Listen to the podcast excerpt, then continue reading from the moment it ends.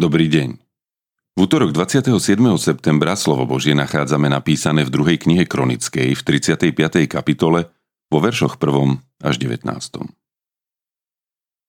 Joziáš usporiadal v Jeruzaleme paschu hospodinovi. Paschálneho baránka zabíjali 14. deň v prvom mesiaci. Určil kňazov na ich povinnosti a povzbudzoval ich k službe v dome hospodinovom.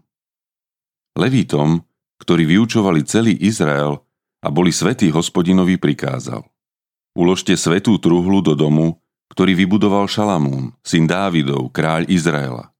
Nemusíte ju už nosiť na pleciach. Slúžte teraz hospodinovi, svojmu Bohu a jeho ľudu Izraelu. Pripravte sa po rodinách vo svojich oddieloch, podľa predpisu izraelského kráľa Dávida a podľa predpisu jeho syna Šalamúna.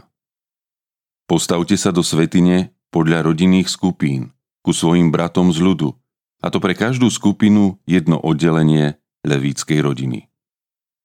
Zabíjajte paschálneho baránka. Posvete sa a pripravte to svojim bratom, aby sa to dialo podľa slova hospodinovho, daného prostredníctvom Mojžiša. Joziáš daroval pre pospolitý ľud drobný statok, ovce a kozľatá. To všetko v počte 30 tisíc oviec a 3 tisíc kusov dobytka slúžilo za paschu pre všetkých prítomných. To bolo z kráľovského majetku. Jeho hodnostári tiež prispeli milodarom pre ľud, kňazov a levítov. Chilkia, Zecharia a Jechiel, kniežatá domu Božieho, dali kňazom na paschu 2600 oviec a 300 kusov dobytka. Konania, Šemaja a Netanél, jeho bratia, Chašabia Jeiel, Jozabát, levickí hodnostári darovali na paschu levítom 5000 oviec a 500 kusov dobytka. Tak bola zriadená služba. Kňazi nastúpili na svoje miesto a levíti do svojich oddielov podľa kráľovho príkazu. Potom zabíjali paschálnych baránkov, kňazi kropili krvou a levíti stiahovali kože. Spaľovanú obeď však položili nabok aby ju odovzdali rodinným skupinám ľudu na obetovanie hospodinovi, ako je to napísané v knihe Mojžišovej. Tak urobili i s dobytkom. Paschálneho baránka piekli podľa predpisu na ohni.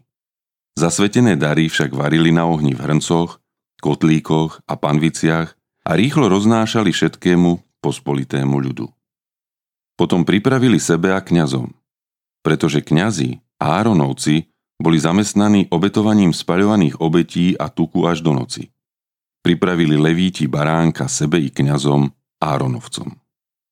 Speváci a Asáfovci boli na svojom mieste podľa nariadenia Dávida, Asáfa, Hemána, Jedútúna, kráľovho Vica, ako i vrátnici pri jednotlivých bránach.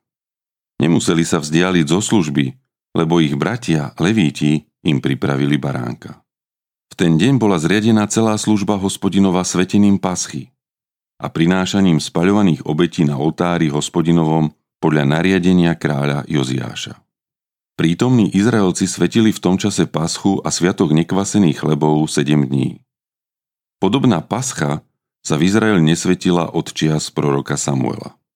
A nejaký izraelský kráľ nesvetil takú paschu, akú svetil Joziáš, kňazi, levíti, celé Judsko, prítomní Izraelci a obyvatelia Jeruzalema.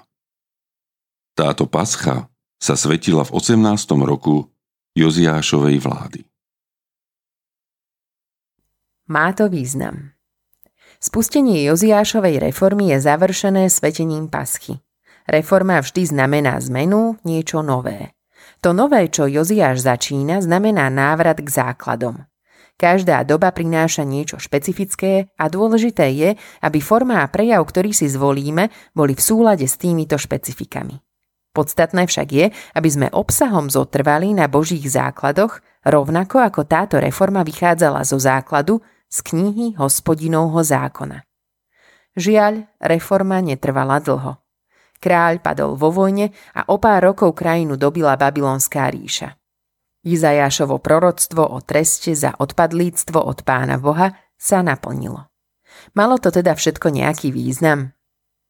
V knihe proroka Daniela čítame, že Daniel a jeho traja mladí priatelia z Judska boli odvlečení do Babylona. V podmienkach, v ktorých im išlo o život, dokázali svoju vieru v Pána Boha a stali sa nielen jeho svetkami v pohanskom prostredí, ale aj príkladom a pomocou pre ďalších krajanov v zajatí. Nežili počas Joziášovej reformy, tá však s veľkou pravdepodobnosťou ovplyvnila generáciu ich rodičov. Svedectvom o tom sú aj mená, ktoré chlapcom dali, ktoré v preklade znamenali Boh je môj sudca, hospodin preukazuje milosť, kto je ako Boh, hospodin pomáha. Viera rodičov a výchova v nej pomohli mladíkom obstáť. Všetko správne, čo robíme s dôverou v Pána Boha, malé i veľké, má svoj význam. Bez ohľadu na to, či ho budeme vidieť my, alebo sa ukáže neskôr. Autorom dnešného zamyslenia je Peter Sinak. Modlíme sa za cirkevný zbor Roštár.